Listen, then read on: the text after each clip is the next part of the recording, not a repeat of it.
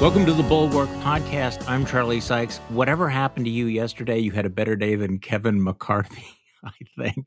So, joining me on this Friday edition of the Bulwark Podcast, my colleague Tim Miller. How are you, Tim? You hate to see it, don't you, Charlie? I'm doing pretty good. The Nuggets lost last night, um, and it really we're about to get swept, and so that's painful for me personally. But uh, a little Schadenfreude, uh, a little Schadenfreude, you know, more than more than a little. So I actually had built my entire newsletter around what happened down in Florida with Ron DeSantis and sort of you know the politics of vengeance.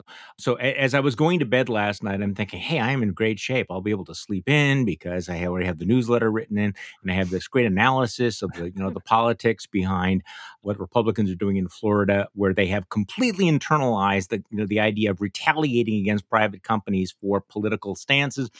And then, you know, of course, I look at my phone, which is always a mistake before you go to bed, and I see that, Lordy, Lordy, there were tapes. I should have warned you. I should have warned you. Jmart sent me. He didn't. He doesn't tell me anything, so I, am not betraying any confidences. But uh, he did send me a text with the booking on Maddow and just said, "You might want to watch this. I think that you'll. I think you'll enjoy this." So I should have given you a warning that something was coming on Rachel Maddow. I feel bad about that. Then maybe you could have been prepared for your loss of sleep. Well, as I wrote, so I realized yeah, I'm going to have to do Kevin McCarthy because it's uh, well, it's it's the biggest story. It's also just too delicious. I'm sorry. I just so good. It's just so and, good. And as I realized, I mean, watching McCarthy over the last 24 hours has been like you know peeling an onion of humiliation, and we're not and we're not done yet. So everybody knows the background of all of this, right? So we kind of knew some of it, eh, you know, after January 6th.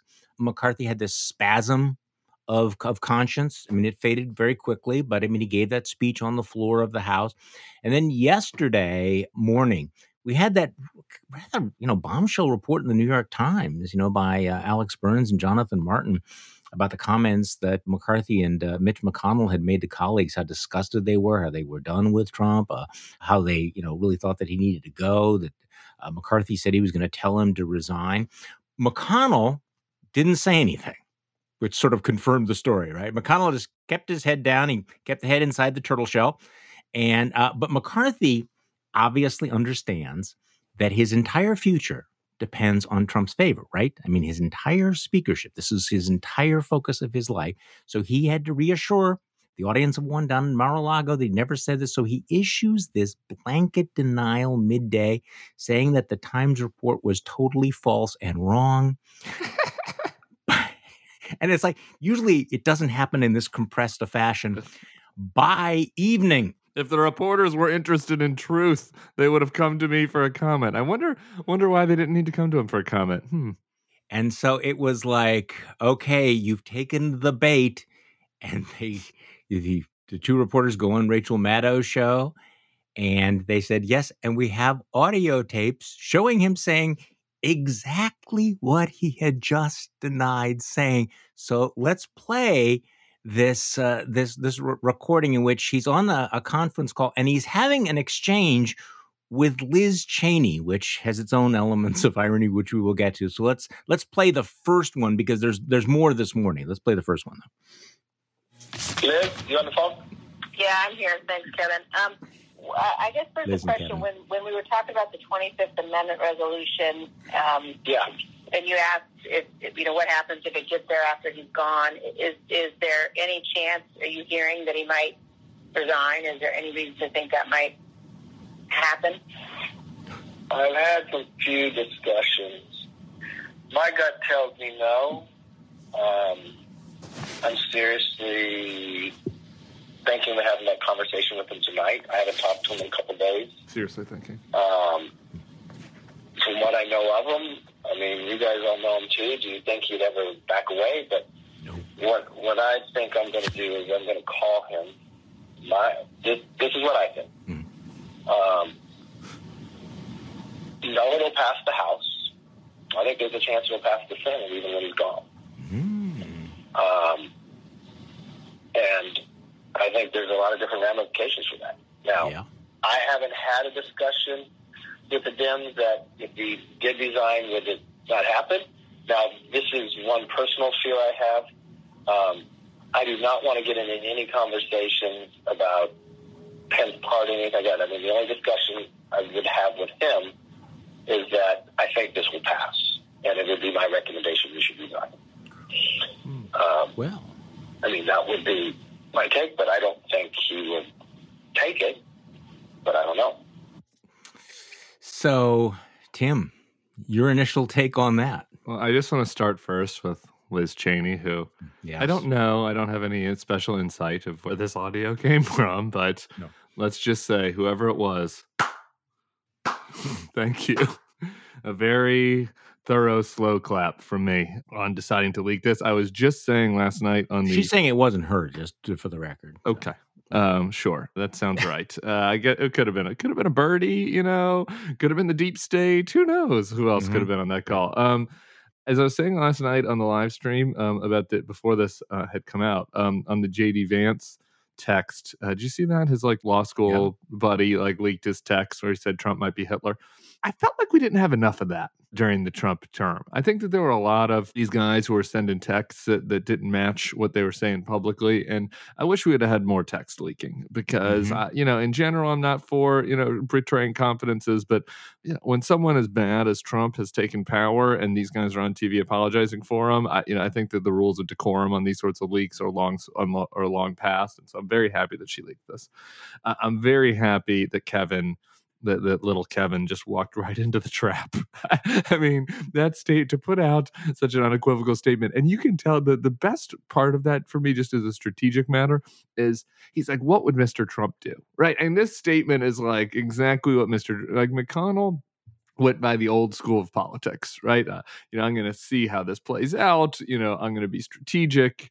Kevin McCarthy went straight to the full throated denial, the fake news, blah blah blah, and then he just gets burned within an hour. I, that I, and that is that is so delicious on its own. I agree with all of that. I mean, the, the fact is that he obviously didn't know there was a tape. Right. Otherwise, he would have been profoundly stupid. But I, I think the interesting thing about this is, and I, and I think Jonah Gol- Goldberg um, had an interesting take, and he says, I think there would be no more fitting end to Kevin McCarthy's dream of becoming Speaker than the scandal of him being exposed as privately believing the right and moral thing. so here's this brief moment where he knew what his duty was, he knew what his oath of office was, and uh, he got over it quickly. Um, yes, there's cowardice, but as I said last night, uh, there's also you know some deep, deep cynicism there, where he decided that uh, his his ambition and power was more important than actually uh, doing his his duty. You know, if, if in fact he loses the speakership uh, over this, it's not because he was caught flagrantly lying. I mean, we want to be very clear about this. Being caught in a flagrant lie in real time will not in itself be disqualifying that uh, in in this Republican Party. We know that that's been established, but it comes down to the fact that the the the next speakership uh, is subject to the whim of Donald Trump. I mean, that's the reality, isn't it? He's you know if, Donald Trump decides that this is that that that he was just too dumb or too disloyal, he's finished. He's toast, and there's nothing he can do about it. Yeah. So first on the politics of this, um, to that point, to the speakership point, um, the only thing that, that just doesn't give this a ten out of ten on the Schadenfreude scale is is that I, I don't think he loses the speakership over this, and here's why. Uh, this is my second Yeah. JD. I, am really Yeah. riled up about all JD Vance too, as you can tell. It's my second reference already. But but the the Trump JD Vance endorsement. I, I feel like I, I sort of missed what I should have seen on this, and Sarah Longwell actually was right on about Mhm. this. Trump likes it when people humiliate themselves in, in his Grovel. defense, right? It's somebody that, that that tries to show some distance and some courage, and then grovels back. That that just kind of tickles the little dark spot inside Trump's soul because his father didn't love him uh, in a way that that the other stuff doesn't. Like, so that really satisfies him. So I, I think that uh, you know McCarthy revealing that in private uh, he he was was thinking about showing some courage, but he didn't. Instead, he you know is just you know sort of got leashed back down to Mar-a-Lago, where where he would rub rub Trump's back. Um, I, I think that actually probably satisfies Trump enough that he doesn't try to kill him over this. That's the politics of this. Okay, let me give you a completely different take Okay, on all of sure. that. So he likes people like Dr. Oz and JD Vance because they they have a certain celebrity status which he values disproportionately. So he kind of likes it when celebrities will admit that they were were wrong. Yeah. But but there's the flip side of him which is that, and we've seen this over and over again, that Donald Trump also has a, you know, certain contempt for people who are too egregious in their toe licking. He looks Too down. He slavish. despise. Yeah. He likes poking them because what it is, is it's a sign of weakness. You're a, a loser. And he looks at Kevin McCarthy, and there's nothing charismatic. There's nothing celebrity like. The guy has not had a TV show. He's never had a best selling book. Right? He's just a toady. Did the Young yes- Guns book that he co-authored with Paul Ryan and Eric Cantor Yeah. was that not a bestseller? I'm pretty sure not. yeah, I'm I'm I'm willing to bet without looking it up that it was not a bestseller.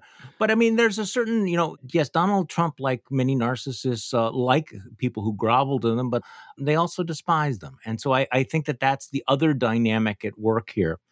So Yeah, the so other, maybe, maybe uh, one one other thing just on Yeah. the on the on the substance. I uh, you know that that's a little bit of a parlor game about whether Yeah, he right. that whether he'll stay in the speakership. The other element, just really quick on the parlor game, is is that there isn't a great alternative, right? Uh, in a lot of these situations, I mean, Jim Jordan, I guess, is is the alternative, but Elise the yeah, Stefanik. Elise, yeah, well, I guess that's true. Um, but boy, that would be a quick rise. Um, Yeah. though, yeah, I mean, she has she's demonstrated a shamelessness that and uh, willing to shiv people in the back. That is it is it is a superpower. Absolutely. That's a good parlor game to throw out there. Elise, um, you know, with the knife uh, in the kitchen uh, on uh, on on McCarthy, that's possible. Um, on the substance, though, cowardly Kevin kind of betrays his cowardice during that during that audio. I mean, it's good audio, right? Because he's saying the words are right, but but he's hesitant. And just think back to how you felt on when, when was this tape? January tenth or eleventh? You know, for, within a week of of the Capitol siege, and anger. You know, I I I, I- felt just this deep, abiding rage about the fact that these guys allowed this to happen, that that Donald Trump incited it, that it was so unnecessary, that it was just a stain on the country.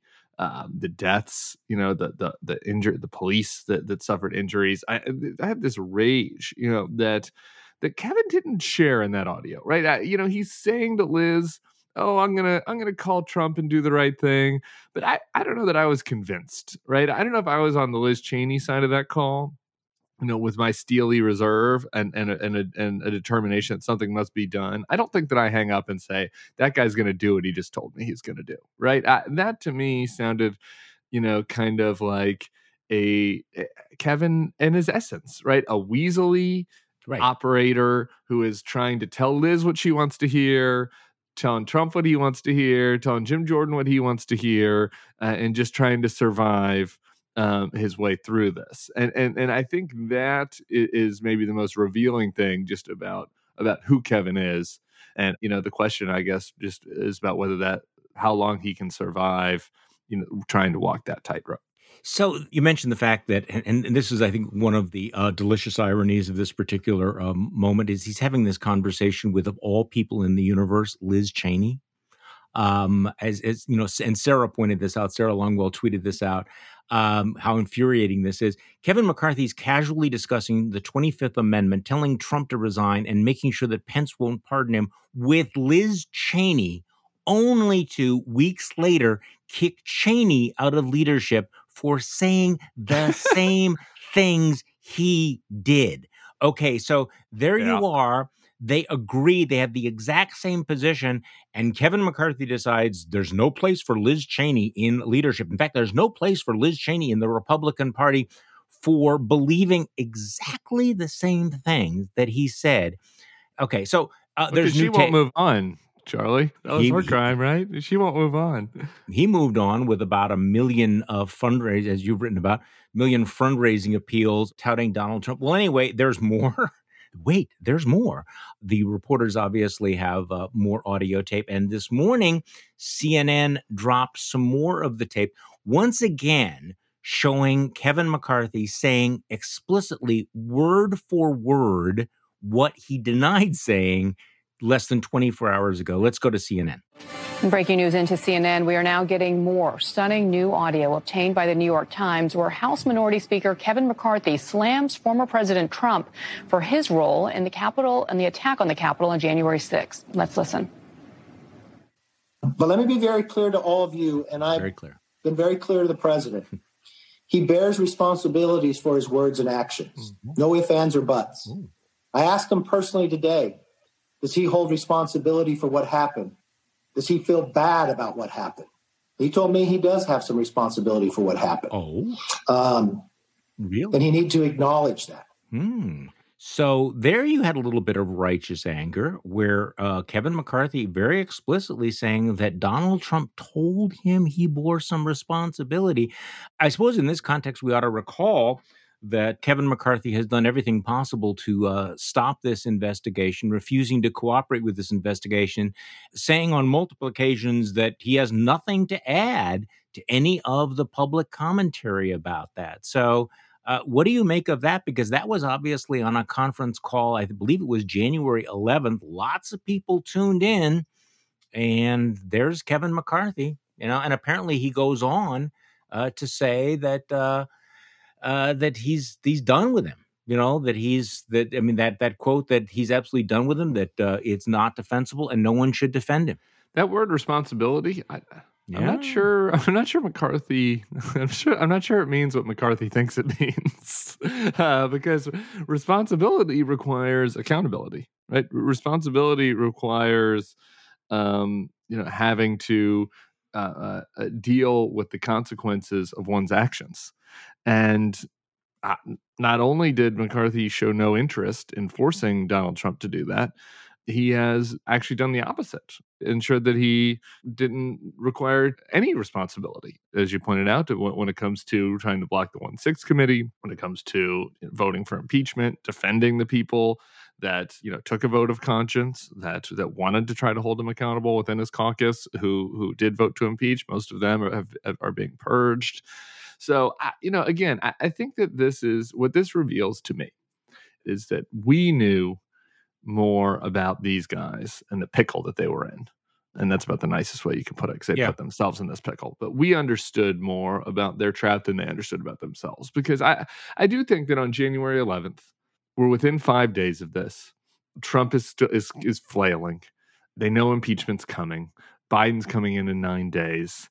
They think that they can be. They think they might be rid of this guy. And and and I think that Kevin was probably speaking honestly about how he felt. Right, that he felt at that time that Trump needs to hold responsibility. He needs to take accountability you know, maybe that'll actually help the party. They didn't know, like the polls weren't out yet, right? I, they didn't right. know how bad this was going to hurt the Republican brand. They, they thought they were thinking worst case scenario, right? Like maybe this, maybe we go down to Bush Katrina levels or something. And, you know, we need him to speak out to this to save us, right? So it was, I think, of both a moral and a practical position that he was taking at that moment, January 11th.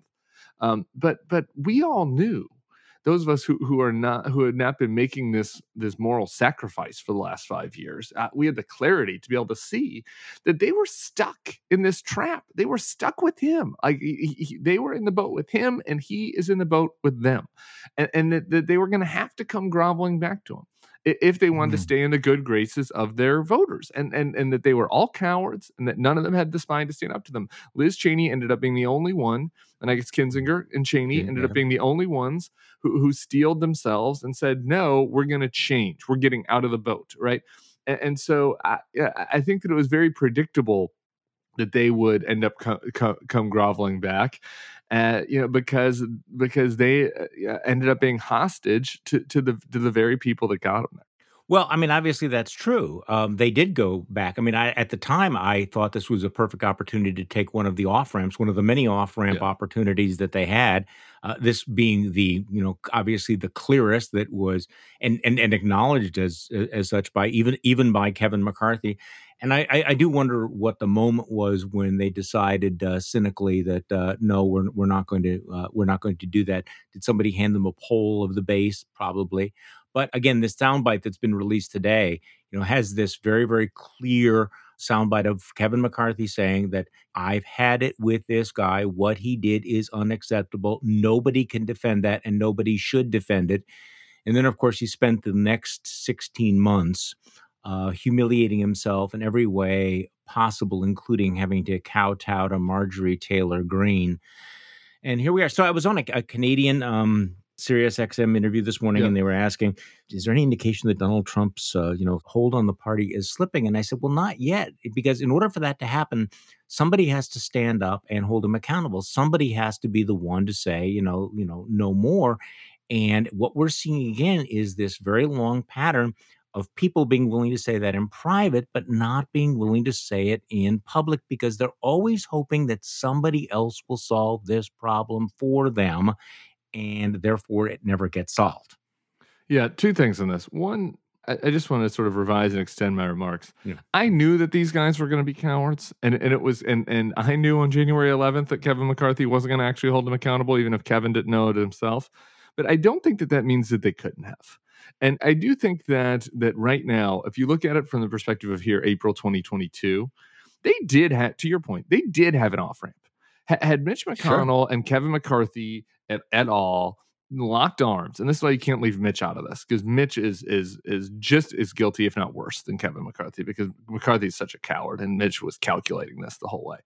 Had they locked arms, had they locked arms, and they had they gotten 17 senators, it, uh, you know, to to impeach and and and and remove and prevent him from running for office again, uh, there would have been short term pain. There would have been short term pain. There may have even been violence. I mean, I, I think that, that they were legitimately scared of their own voters at that time, and so it would have required courage. Would have required actual courage, which we knew these guys don't have. But but just as a counterfactual, now here we are now, and we're about to move on um, here in this podcast talking about communist Disney and Ron DeSantis and all the other things that these guys are, you know, the board, all the other th- outrages that they have. I think that their voters would have moved on. The voters would have moved on. They could, would have moved on to hating Joe Biden. They would have moved on to the Disney enemy, and and there would have been some dead enders. But I think folks would have been happy to just move on to Ron DeSantis or whoever's next in line, and and and, and they could have done it, and they just didn't have the balls. I think you're right. I, I think they would have moved on because our attention spans are so are so short. And yeah. if they had locked arms and said, "Okay, this is done. We have to, you know, turn the the you know turn the page," it's like, see, this is part of the irony of all of this: is the Republicans have no shortage of things to get themselves worked up about. They have yeah. no shortage of things to be outraged about. Uh, they have no shortage of enemies, right?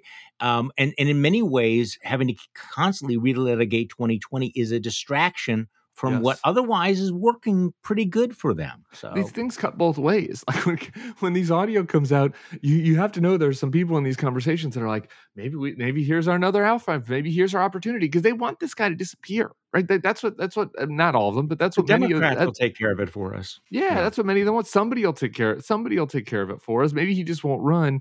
And and here they are again. It's the same calculation right now where they sit right now today is the same place they sat on January fifth yeah. We have to humor this guy so that we can win these two Georgia Senate seats.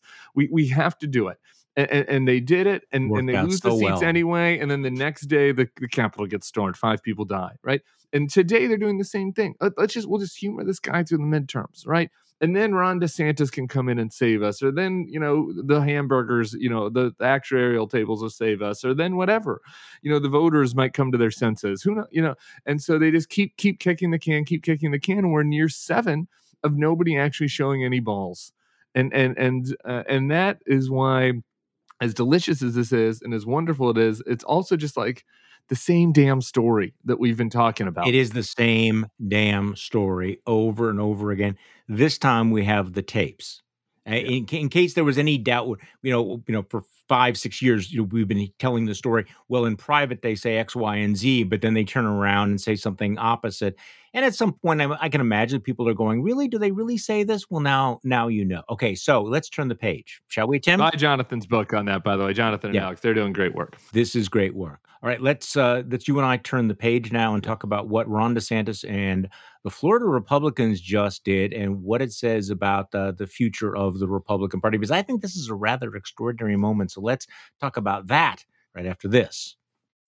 So, if you wake up every morning thinking, I wish this bag under my eye would just go away, you're obviously not alone because bags and puffiness under the eyes are a problem for millions of American men and women until now. Introducing the new Genucel serum with plant stem cell technology from Chamonix. Susan from New Jersey wrote, I've been using Genucel for a couple of months and the puffiness around my eyes is gone. Even the crow's feet and the small lines have disappeared and haven't come back. I love your product. I use it under my eyes, around my cheekbones, and on my eyelids. So, not only Susan, folks, I know people who use it and who love it. And with its instant effects, you will see results in the first 12 hours, guaranteed, or your money back. During the Genucel Mother's Day sale, you can save up to 50% off all Genucel products at genucel.com now. Go to genucel.com slash bulwark, genucel.com slash bulwark. Order today, and Chamonix will include a surprise luxury gift absolutely free. genucel.com slash bulwark, genucel.com slash bulwark. That's genucel.com slash bulwark. All right, we are back with Tim Miller. Acting with extraordinary speed, the Republican dominated legislature in Florida has voted to strip Disney of its uh, its tax status. We could talk about whether it's a, you know how special that tax status is. But the one thing I think is pretty obvious is that they acted in pure retaliation for Disney's position on LGBTQ rights, the opposition to the uh, gender education law just passed by the legislature.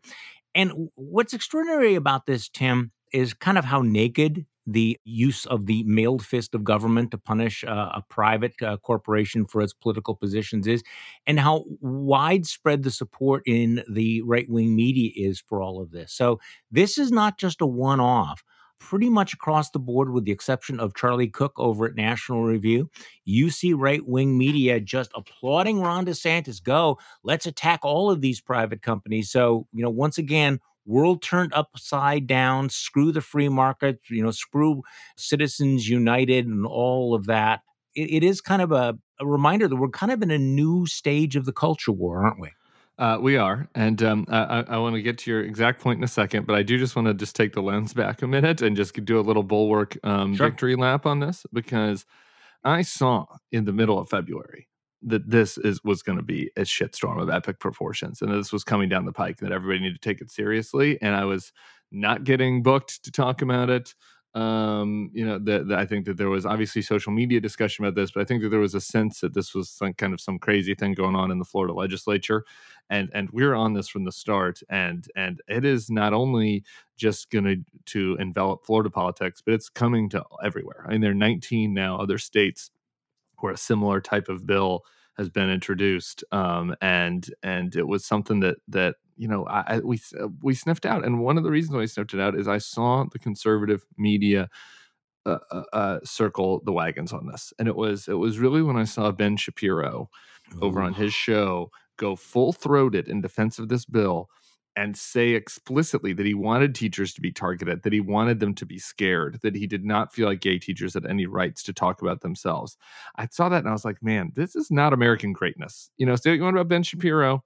Um, not uh, certainly nowhere near where we've been on Trump, but but he but he's tended to like hew towards the middle of where the party is, right? Like not the most extremist MAGA stuff, but but the the middle, normal crazy, standard crazy within the party, right? And I right. was like, man, if he's coming full for this, and if DeSantis, you know, who's the heir apparent, is pushing this, this is this is it. This is this is coming, and and now and now, you know, we see that is exactly right. And what we have here is like basically chick-fil-a part two but on the on the inverse right? And and that is and this is how things have turned upside down uh to your point charlie is that the whole point back during the the chick-fil-a saga of the 2010s was that in certain places you know democrats um, you know, wanted to punish Chick Fil A for being anti-gay, and you know, there were like cities that like we're, we're not going to give Chick Fil A, uh, you know, we're not going to approve their you know, Airport whatever concession or yeah, exactly. Right? Yeah, we're not going to approve them for co- coming into our city, and and that was wrong. Um, but but it ended up becoming more than that, right? Just this big cultural fight about you know should we be boycotting it, and then Republicans started like having Chick Fil A at their yeah, at the Republican conferences. You have to you have to order Chick Fil A now, you know, in order to support the support our team and, and that was you know kind of the embers of this um, uh, um, starting and and and now you see all the things that Republicans said during that time about the left, which is like that they're bullies and they're targeting us, which which had a hint of truth in certain cases. Um, uh, now they are doing the exact same thing, and it's the same thing as in sports. You know, used to say, "Well, ESPN is so woke." You know, ESPN is so woke. We we want to get politics out. Like this was where the Republican posture started. We need po- politics out of corporations. We need politics out of sports. Politics out of like out of movies, and the liberals are just trying to stuff this down our throats and and and now that posture has changed and there and and no no longer you know is that where they stand. It is we need to stuff our political power down your throats. We need to stuff our you know political ideology and insert it into every aspect of american life. It's very pernicious and it is a complete flip from you know what the posture had been on the right for a long time well, and it, and it's very very explicit, and it's very explicit that they will use that they want to use the power of government to get revenge against companies that take political stands they disagree with. And you mentioned Ben Shapiro, so here's two tweets from Ben Shapiro yesterday. Uh, as an as an indicator of where this is going. So he, first he tweeted, if corporations choose to exit the free market by seeking media and legal dispensation from anti market leftists pushing radical social values, whatever that means, uh, don't count on those of us who love free markets to defend you. Fuck around and find out Of course, he had asterisk there, whatever. So, you know, corporations exiting the free market somehow. I mean, this kind of this bent, you know, logic. Then he tweeted out, corporations have an interest in lobbying on issues that directly impact their business. If they choose to engage in politics outside their purview, they will be treated with all the aggression inherent to the political sphere and they will deserve it. So, again, no subtlety here. We will punish you for your political speech. These were people who five minutes ago were defending Citizens United that said that there's, you know, corporations should be able to engage in corporations are people. A- exactly. So, can I just pull back the lens a little bit since yeah, you're, you're a little obsessed with JD Vance? Because I do think people need to understand the larger context of all this. So, there was a Vanity Fair piece about uh, JD Vance the other day and it quotes him, you know, talking about you know JD Vance, what he, you know, some of the things he was saying on a on a very extreme right wing podcast. He said, "I tend to think we should seize the institutions of the left and turn them against the left. We need like a de-Baathification program, a oh de-wokeification program." And then he says.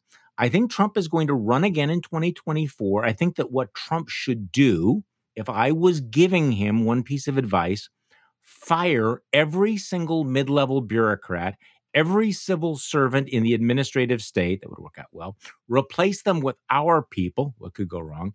And he goes on, when the courts stop you, stand before the country and say, um, claiming to quote Andrew Jackson, the Chief Justice has made his ruling. Now let him enforce it.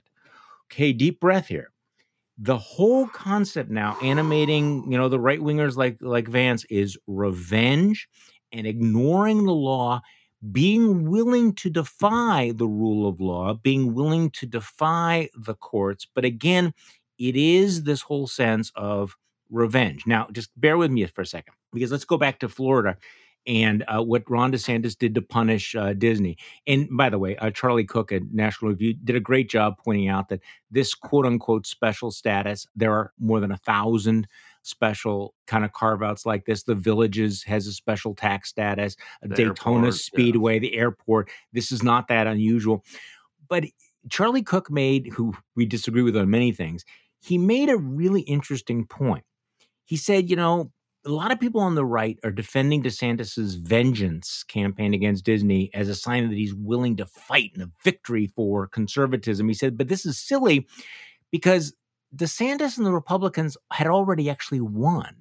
The the the the they got the the Florida law passed. It passed both houses. It was signed by DeSantis, who you know was defiant of you know of, of Disney, and he says, look, so there's no need for the Republican Party of Florida to salt the earth here. It has prevailed in every particular. So then what's the point? What is the point other than sort of raw reflexive vengeance? I get everything I that want to.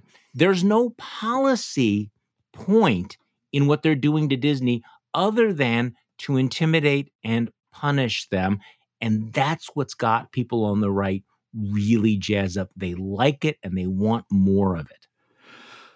Okay, I'm taking a really yeah. deep breath now because you yeah. you're you're hitting all my yeah. anger centers. Uh, ben Shapiro, Charlie Cooke, uh, JD Vance. I mean, um, uh, we'll start with Charlie because he's the most mild of, as a group. I do wonder if he's like been in a coma for six years because yeah, that's what Republicans want. They want vengeance against the left and vengeance against their enemy. That's why Donald Trump was nominated and elected. That's why he rotate. That's why he remains the most popular person within the party. Uh, that's why exactly why Ron DeSantis is doing this. It's like look around. Like this is the team you're on. Uh, same article. I agree with you. A good defense of why this is bad. Um, also calls the the don't say gay bill in Florida reasonable. So you know, not I'm not 100 yeah, yeah, percent with Charlie on the article. Right. Um, no, I'll going back to Ben Shapiro's argument really quick, and then I want to get to JD Vance because you're because I'm so happy you went there, and this stuff all does connect together. The notion that what Disney was doing does not impact their business, I, I think, is very revealing, right? Hmm. Because for years, Republicans have been fine with corporations advocating for th- for various things that, right. that either directly or indirectly impact their business. The Kochs have done it tons in politics, you know, advocating for obviously ta- this. The, I guess Republicans think this directly impacts their business, right? Like if Ben Shapiro's mindset, if a corporation wants lower taxes for themselves, well, that's that's okay for the corporations to get involved in that kind of politics and that kind of political speech because that's a direct impact on their business. If a corporation wants you know, to support veterans, right? And and wants to get some benefits from the government because they support veterans. Is that directly impacting their business? Like, I guess kind of, right? It's like good PR um, for corporations to impact veterans, and they have some veterans that that that work in their companies, right? And so if they're trying to get benefits from the government because of the way you know because of the way they treat veterans then i guess that impacts their business. But for some reason when corporations want to advocate on behalf of their staff uh, who are upset with what's go- with go- what government is doing that is that is marginalizing them or punishing them that doesn't impact their business? Like ben ben for some reason thinks that that the that this bill in Florida doesn't impact Disney's business. Well, what about Disney has gay people that work there? Disney has trans people that work there. Disney have people who have kids in the schools that, that are mad that they don't they have to live in Orlando because that's where Disney is based and they don't want their kids going to a school in Orlando where gays are going to be discriminated against. That so so the stat so the people that work there get mad. I, I've got a news flash for you, Ben Shapiro and others there are a lot of gay people that work at Disney World. I don't want to be stereotyping, but you know, the actor that's playing Prince Charming at Disneyland, let's just, you know, I, I think that, you know, we're going to have uh, a decent amount of gay staff, uh, you know, working at the Disney on Ice and the very, the various Disney properties. And so, so the fact that they're upset that their kids or their friends' kids would go to a school where they're going to be discriminated against and and and yelling at their bosses about that and thinking about moving and thinking about quitting, hell yes, this impacts the a- actual uh, the the actual company. And so so this is you know how they justify it to themselves. Though they say that this is all just these companies being woke and and blah blah blah and and and you know there's no hypocrisy here because companies can advocate for tax cuts and that's fine. But as soon as they advocate for gay rights, now that's outside their remit and that is just a bunch of bullshit from the start. It is, it is just how that how they how he justifies his hypocrisy, how he justifies his anti-gay cruelty, and and how he justifies his act his activism on this. And in this case, they are no different than all of the people that they claim to hate um, on the left that targeted you know Mozilla or and actually they're they're worse than all those people because the people on the left that targeted Mozilla and Chick Fil A were at least defending people's rights rather than trying to trying to, to limit people's rights. So that's okay, on so, Ben. Do you have anything on that before I move to JD Vance? Well, one sidebar though on all of this, and because this was all done so very, very quickly, and I don't think m- most people have paid real attention to the details of, of what this legislation will mean. And apparently, it's got a delay to like 2023 um, you know, to, to go into effect. Uh, you know, because Disney has this special tax status, it means that there are bonds and there are debts and things like that, which will now be transferred to property taxpayers in the surrounding counties. And there are some estimates, and I'm not an expert in all this, but there are some estimates that are being reported that this will raise people's property taxes throughout that entire area by an average of about $2,000 a piece uh, per home. Um, there are all kinds of problems, not to mention the fact that, look, this, this will, will be litigated. Um, it's going to go to court. Uh, Ron DeSantis knows that. He knows he's going to spend a lot of money on that, and then he can blame, you know, liberal judges for, for not having it. But to your point about becoming what you uh, claim to, to, to hate here, uh, and and how this all escalates. Imagine that. Um, imagine if you had um, Democratic legislatures and Democratic governors decide, you know what? We're going to use our power to uh, to attack uh, Elon Musk Corporation, to go after the Koch brothers, to go after Thiel, uh, to go after, say, in Wisconsin and in Illinois, the Uline Corporation, by doing things about their infrastructure or their tax status uh, or their copyrights, very specifically targeted at punishing them for their political action conservatives would immediately recognize that as authoritarian. They would immediately yes. recognize that as socialist, which, by the way, your buddy, the Democratic governor of Colorado, Jared Polis, who is a Democrat, put out a tweet referring to Ron DeSantis' attack on Disney as the authoritarian socialist socialist attack on private companies. And it was interesting. And I, I hope that other Democrats notice that you call them out on this you turn these you know you, you turn the whole socialist thing on its head when you have conservatives who up till five minutes ago recognize why this would be very dangerous to have politicians decide to you know to punish private individuals for their political speech and um, Jared Polis is turning it right around on Ron DeSantis, and you know more of that, more of that. I think not only yeah, more of that, but I think you make a great point on the tax base and the jobs this ties to everything, right? Like I want to see more ads from the Democrats that that show Ted Cruz talking about Mickey and Pluto making love. You know, and it's like right. this is what they care about. Okay, this is what they care about. They're passing legislation to deal with their like weird fantasies about like cartoon sex, okay? And and what it's doing is punishing real people. It's punishing the people that are going to have to make, pay more taxes in Orlando. It's punishing people who are going to lose jobs in Orlando. It's punishing, you know, the families that are going to be discriminated against. Like that, like, like you're worried about inflation. They're not fucking worried about inflation.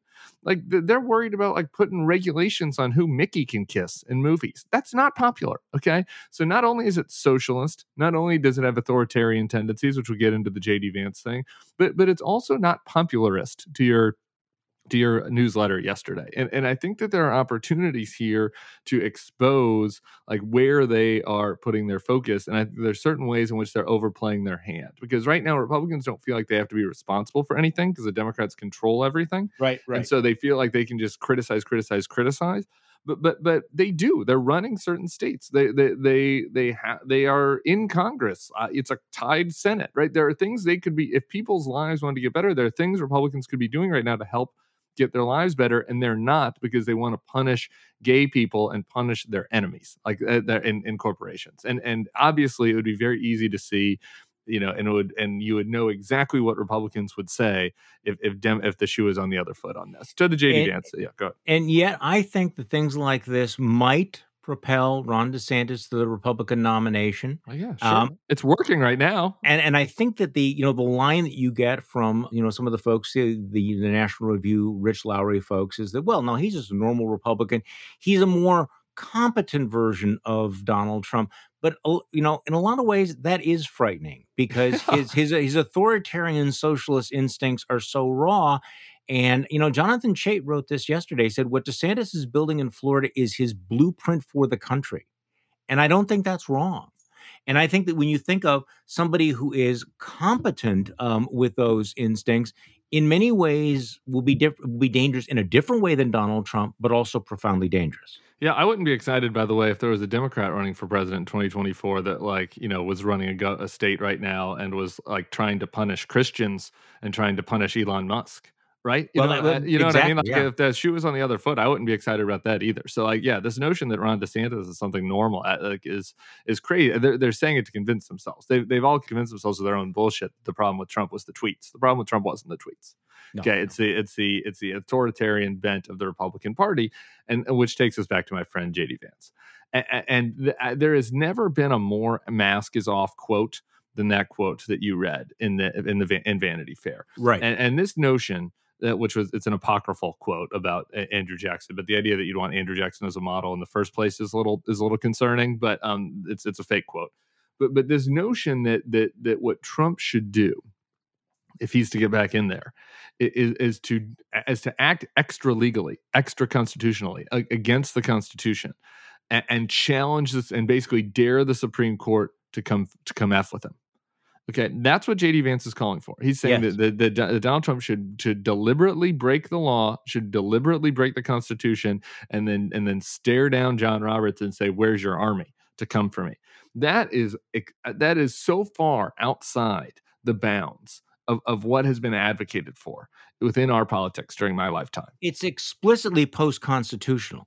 It, it's an acknowledgement that it's illegal, that the courts would rule against you, and then simply refuse to refuse to follow the law. That's what he's talking about. Yeah, and so I mean, in his in this case, he's talking about it for for hirings and firings. But think about what that could extend to. Like, I, you know, it could it could extend to so many things. And he's right, by the way. And this, this is the scary part about it is that the Supreme Court doesn't have a doesn't have doesn't have an army. And so right, and so this whole time, and this is where I get, and this is how we circle it all back to our friend Charlie Cooke and Rich Lowry. This whole time, the people like them, Cooke and Lowry, and, and and their ilk, which is a very wide ilk within the party. Like their whole case around Trump was, you know, he's a big middle finger to the country, but but our institutions will hold. Are are are the norm the norm the institutions basically held, right? Like, yeah, five people died at the Capitol. But like all things considered, you know, the Muslim ban didn't go through, and you know, a lot of his worst ideas didn't happen. Uh, yeah, Rich Rogers explicitly made this case, and it kind of helped that he was a, that he was a wild card because you know it kept our enemies on their toes, and and all of his bad ideas about foreign policy didn't really come to pass. Um, you know, that's the argument. Now you have the leading Republican candidate for Senate in Ohio making explicitly the opposite argument, which is that which is that we need the institutions and the norms to not hold. That the problem with the last four years was that the institutions held too much, and and we need Trump to to break through them even more. And, and yet, silence from those Yeah. quarters, silence from the quarters of the you know you would think that if if if Rich and Charlie and all those guys were true to their convictions, that that that that you know that they really didn't like the anti-democratic parts of Trump, and, and that they they were happy that the institutions held, that there would be a full frontal attack on JD Vance and say you know say that we want Dolan or or you know uh, Gibbons or one of the other candidates who, who have their own problem. You know Dolan's pretty good actually, but Gibbons or one of the other candidates who has their own problems uh, a- and we want to push one of them instead because because this is really dangerous. But you don't see that.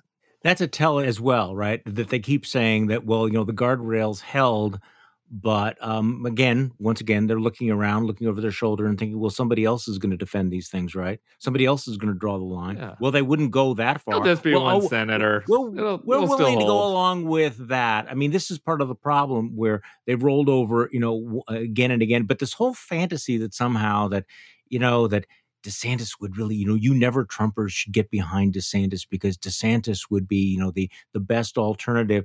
You know, Ron DeSantis is basically saying, you know, I I'm going to be Trump without the stupid tweets, but perhaps with um less less actual restraint on on my use of power and this is the other thing i mean i i, i'm going to repeat myself here but the fact that you have the conservative media cheerleading all of this gives you an indication of just how dramatically uh, the Republican Party and the conservative movement has changed. That it that it has that it is morphed, and that even if Donald Trump disappears tomorrow, you're going to be having to deal with these. Uh, uh, with these forces that have been released, um, you know, in, including the you know the forces of you know hyper masculinity, and you know we need to we need to you know fight to re- restore men's testicular fortitude because otherwise, you know, our testosterone levels will fall, and this is the world we live in, Tim. I thought we'd make it through this podcast without talking about ball tanning, but you know, I guess maybe that was a That was this week, though, right? it was, mean, it was on know, Monday. So it- when it that's came out. Monday, I was like, I guess I'm probably not going to get into the testicle tanning on Charlie's podcast. It'll have been five days.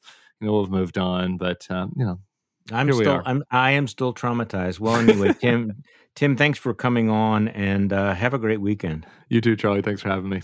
And thank you for joining me here each weekday. And also, I want to give a shout out to our Bulwark Plus members who helped to underwrite this show and keep everything we do at the Bulwark sustainable. You might think that a Bulwark Plus membership is all about our newsletters like my daily morning shots, but really, Bulwark Plus membership is about a lot more than that. We're building a community of independent minded, concerned patriots who value democracy and the truth. We make most of what we do free and accessible by everybody because you can't help save democracy from behind a paywall. But we do have some great member only benefits that I'd like to share with you. Because in addition to our newsletters, members have commenting privileges and also have access to ad free versions of this show and all of the podcasts in the Bulwark Network, like Sarah Longwell's Focus Group podcast and Mona Charen's show, Beg to Differ. And there's the Thursday Night Bulwark, a live video broadcast that we host for members each week on Zoom. You can give Bulwark Plus membership a try for the next 30 days for free Simply go to the bulwark.com slash Charlie to claim your free trial today. That's thebulwark.com slash Charlie. The Bulwark podcast is produced by Katie Cooper with audio production by Jonathan Siri. I'm Charlie Sykes. Thank you for listening to today's Bulwark podcast, and we'll be back tomorrow to do this all over again.